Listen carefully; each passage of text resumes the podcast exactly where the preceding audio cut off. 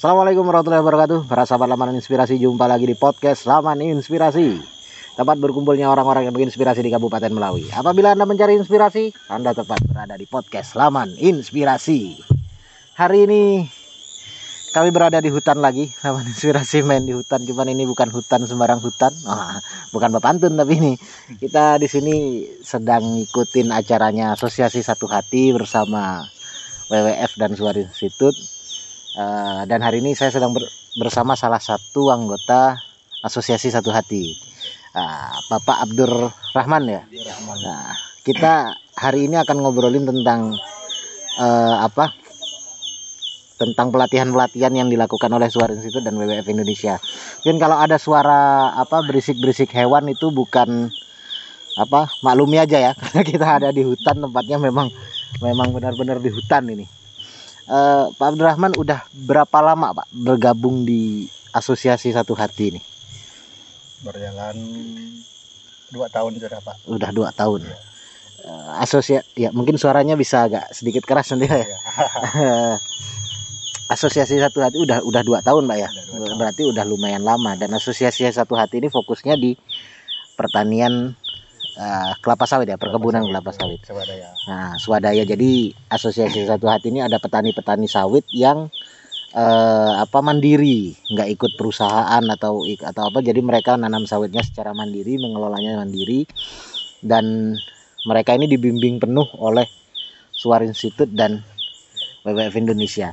Nah bapak sendiri selama dua tahun ini oh ya sebelum sebelum ke sana saya pengen tahu dulu sawit yang bapak punya berapa luas kalau boleh tahu nih ya? ya punya saya pak di sekitar kurang lebih satu hektar lah pak. Kurang lebih satu hektar. Itu itu di daerah mana? Daerah Dusun Mulung pak. Oh di Mulung. Berarti bukan bukan bukan di Kebebu sini ya? Di desa Semarin Lengkong. oh di desa Semarin Lengkong. Ya. Uh, kenapa pak kok bisa gabung dengan asosiasi satu hati ini? Nah, karena bagi saya pak ya si pribadi saya hmm. karena saya cukup tertarik dengan dengan suara institut uh.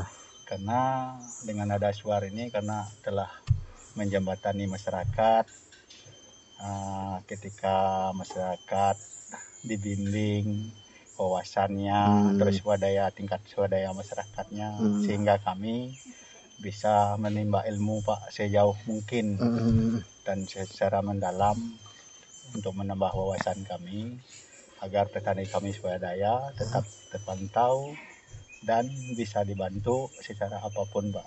Oh, inti... maka saya intinya karena saya tertarik untuk pribadi saya, Pak. Oh, jadi intinya karena karena ketertarikan dengan suara situ nih iya. banyak banyak membimbing, iya. banyak banyak mendampingi masyarakat untuk untuk apa? Untuk melakukan banyak hal ya, bukan hanya di perkebunan kelapa iya, sawit ya tentu ya.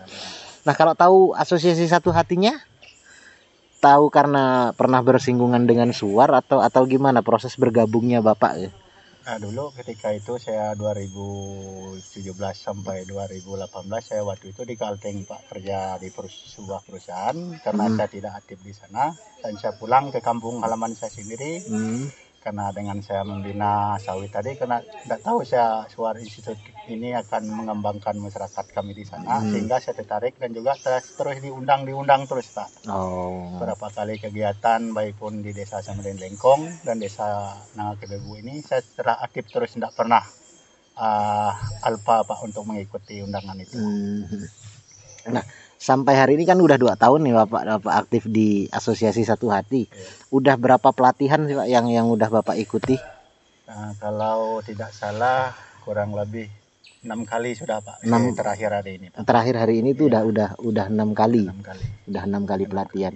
nah dari enam kali pelatihan itu apa aja pak? Kalau misalnya bisa disebut pelatihannya hari ini kan tentang NKT nih nilai konservasi tinggi misalnya sebelumnya ada pelatihan-pelatihan apa aja sih? Ah, dulu masalah pelatihan pertama di kita di Sungai Batu dan itu adalah lahannya Bapak Ajon Desa Semeni Lengkong kita masalah gulma Pak.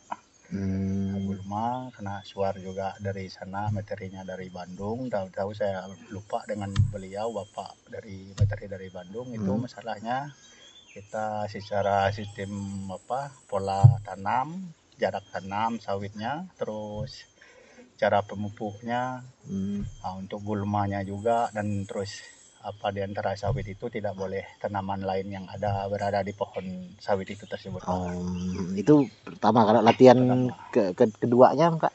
Nah, keduanya lagi kita kalau tidak salah dari Nanga Kebebu dulu itu tentang apa sertifikat di masalah tanah pak juga ya. Oh. Masalahnya karena kita dianjurkan dari suar tidak boleh berkebun di lahan HP hutan hmm. produksi oh. harusnya di lahan APL oh. hutan areal pemilik lain kalau tidak oh. salah pak ya jadi sehingga masyarakat yang tidak tahu tadi harus tahu jadi hmm. karena kita dengan kita sudah berkebun kan sudah menghabis tenaga nih pak hmm. Habis tenaga duit juga karena kita sifatnya tadi swadaya ah. nih, kan? jadi karena dengan Daswar Institute ini kita terima kasih banyak kepada hmm Direktur Utama Pak Astot Haji hmm. yang telah telah memberi peran kepada kami Pak khususnya Desa Semedi Lengkong kami juga terima kasih banyak Pak. Hmm. Nah habis-habis ada pelatihan Gulma ada pelatihan apalagi tadi tentang tentang sertifikat tentang olahan oh, yang ini nih boleh dipakai. Lahan ini nggak boleh digunakan untuk perkebunan. Ada ada pelatihan seperti itu ya. Setelah itu ada pelatihan apa lagi? Nah, dari kalau anda saling ngasih lagi Pak waktu itu juga kita kemarin di kembali dengan Pak Haji Susman kemarin Pak hmm. yang ke empat kali kalau tidak salah lima kali di situ. Nah, kita itu sistem tadi apa namanya panen buahnya juga oh. terus sistem panen apa sebelum kita pembukaan lahannya juga lahan itu seharusnya kan Pak di kita kan harus diberi pupuk dulu bukan hmm, sembarang tanam bukan kalau masalah sawit kan hmm. ukurannya juga harus tepat harus 9 kali 9 itu minimal seharusnya tuh dia akan 8 89 sih biasa di perusahaan tuh Pak ya jadi kalau kita luas ya tanah kalau kita luas tanah hmm. Nah, itu memang dianjurkan 9 kali 9 sebenarnya hmm. jadi sehingga dia ada kena apa sinar matahari karena itulah yang petani yang, yang nanti membuahkan hasil yang oh, lebih baik iya. yang maksimal Pak berarti bisa diambil kesimpulan suar melatih mulai dari awal nih Pak dari awal, mulai ya. dari nah. persiapan lahan aja di, di, di dilatihkan lah ya dilatihkan di sampai cara menanamnya mengolahnya jaraknya terus sampai sekarang malah kalau pelatihan sekarang ini kan nilai konservasi tinggi seluruh areanya itu diperhitungkan lah ya diperhitungkan ada apa karena itu karena petani sawit mandiri kan eh, apa butuh apa ya banyak syarat-syarat agar sawit ini nanti bisa bisa bisa dijual dan dibeli oleh pabrik gitu kan ya. Iya, Pak. Uh, nah, menurut Bapak nih seberapa besar sih manfaat yang Bapak dapat ketika ada pelatihan dari Suara Institute nih dari WWF Indonesia? Bagi saya Pak uh, untuk Suara Institute memang bagi saya sungguh sungguh besar sekali karena untuk pengalaman pribadi saya hmm. mungkin kalau kita presentasinya mungkin 95% Pak 99% saya cukup apa terima kasih kepada Suar karena dari wawasan ilmu kita kita dapat juga karena kita bisa menimba apa ilmu yang menggali potensi lainnya hmm. bukan hanya kena sawit nah, karena dengan hari ini saya juga tertarik kebetulan di dusun saya Pak PDC nya luar biasa Pak hmm. salah satu rimba yang di Kabupaten Melawi ini yang paling luas hanyalah di dusun Mulung Pak desa oh. Lengkong itu kurang lebih hampir seribu hektar punya kita pak. Oh itu itu hutan, hutan masih asli hutan. bukan hutan buat-buat pak. Oh. Dari mungkin dari ribuan tahun segala kayu bangkirai masih hmm. ada di hmm. situ. Jadi harapan saya dengan saya ikut pelatihan ini karena hmm. ada berapa macam spesies di situ yang kita larang. Hmm. Apalagi anu binatang kelampiau itu pak. Nanti kalau saya bicara kita tidak fakta di lapangan mungkin bapak hmm. tidak percaya. Hmm nanti sekali-sekali kita ajak Bang Istiraji jam 5 subuh kita ke Mulung itu ada suara kelempiau di situ Pak hmm, ada tiga kelompok kelempiau tuh Oh semacam orang hutan gitu ya? yang ada tadi di nomor dua itu pak. Oh, Saya tertarik sangat sekali tadi. Ada, tadi ada termasuk hewan yang dilindungi ada, ya. Dilindungi salah satu. Sangat, sangat dilindungi. Nah, itu salah satunya di di, di dusun kita masih ada masih terjaga ada. pak. Tapi kalau yang lain kurasa udah tidak ada itu kelempiaunya. Hmm. Jadi kita sangat menyupport masyarakat di sana. Siapa pun yang berburu yang liar ketemu kebilang kena saya akan diaturkan sistem kita apa ada adatnya, adat, ada adatnya gitu jadi ya. sehingga barang itu terjaga gitu oh, pak ya. uh, ini pertanyaan saya bapak sudah bertani sawit dulu baru ketemu asosiasi satu hati ini atau bertemu asosiasi satu hati dulu baru bertani bapaknya? Saya bertani dulu. Oh, Pak. bertani dulu. Ketika saya bertani dulu, sebenarnya kan dulu eh, daripada lahannya kosong, kebetulan juga dekat jalan hmm. induk gitu Pak ya, hmm. kebetulan saya kena tanah itu turun menurun dari bapak saya jadi saya kelola gitu kan. Ah. jadi sehingga itu ketemu suat terus saya diundang diundang. Jadi undang saya pelatihan pelatihan. Jadi saya tertarik sekali pak. Hmm. karena wawasannya itu luar biasa sama sekali pak. Oh ya. Nah ini pak. Ini kan bapak dapat disimpulkan tadi dapat banyak manfaat sekali dari dari dari dari pelatihan pelatihan ini. Coba saya ingin tahu kalau misalnya bapak ndak ikut asosiasi satu hati ndak ikut pelatihan pelatihan ini kira-kira seperti apa perkebunan bapak saat ini? Kebun sawit bapak saat ini seperti apa kira-kira gitu?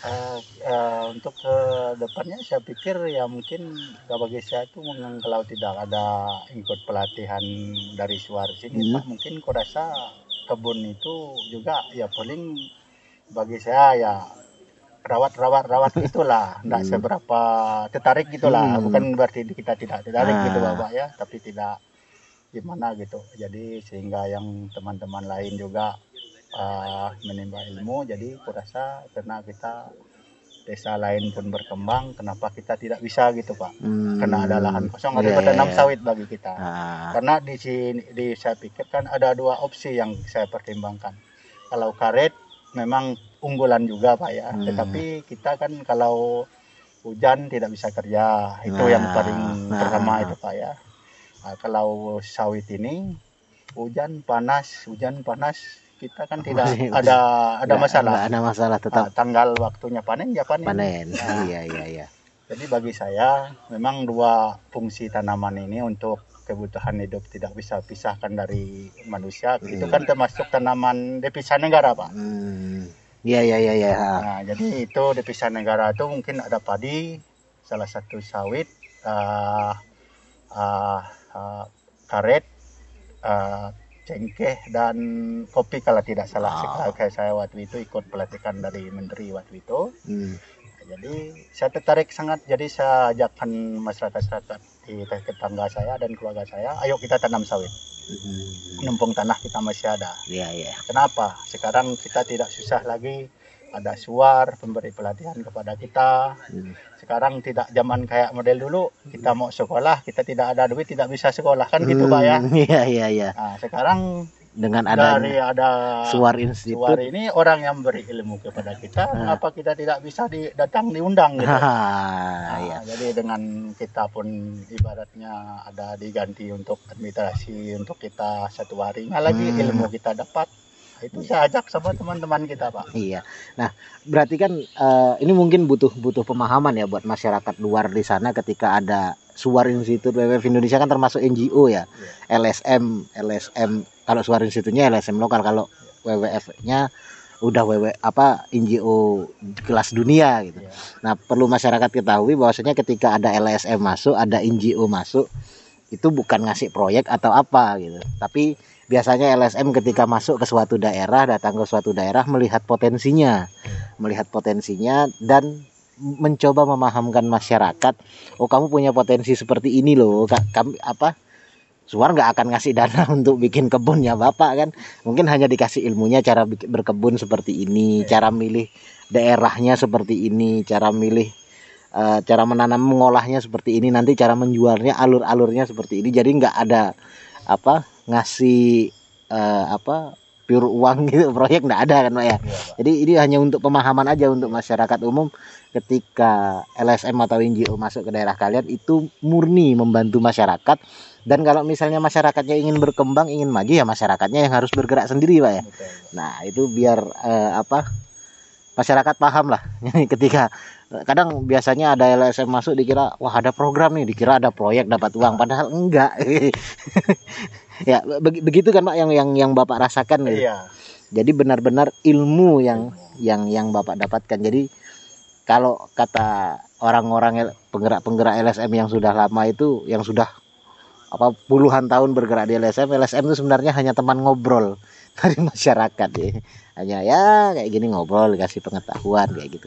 Berarti bisa disimpulkan manfaatnya sangat besar sekali pak ya? Sangat besar sekali pak. sangat besar sekali. Dan bapak mengasih pengaruh lain nggak dari dari dari hasil ini ke masyarakat yang ada di sekitar bapak gitu? Saya uh, untuk kebaikan itu pasti pak. Hmm. karena kita menimbakan ilmu itu harus kita berbagi kalau kita dapat ilmu harus berbagi karena itu adalah satu apa namanya uh, ibadah juga ya. untuk kita memberikan ilmu kepada orang lain kan gitu pak ya. Hmm. Saya juga itu terima kasih banyak kita tidak umpama dapat apa pun jadi ilmu itu sudah cukup karena ya. ilmu teknologi dan ilmu itu kan itu yang dikejar hmm. sebenarnya pak.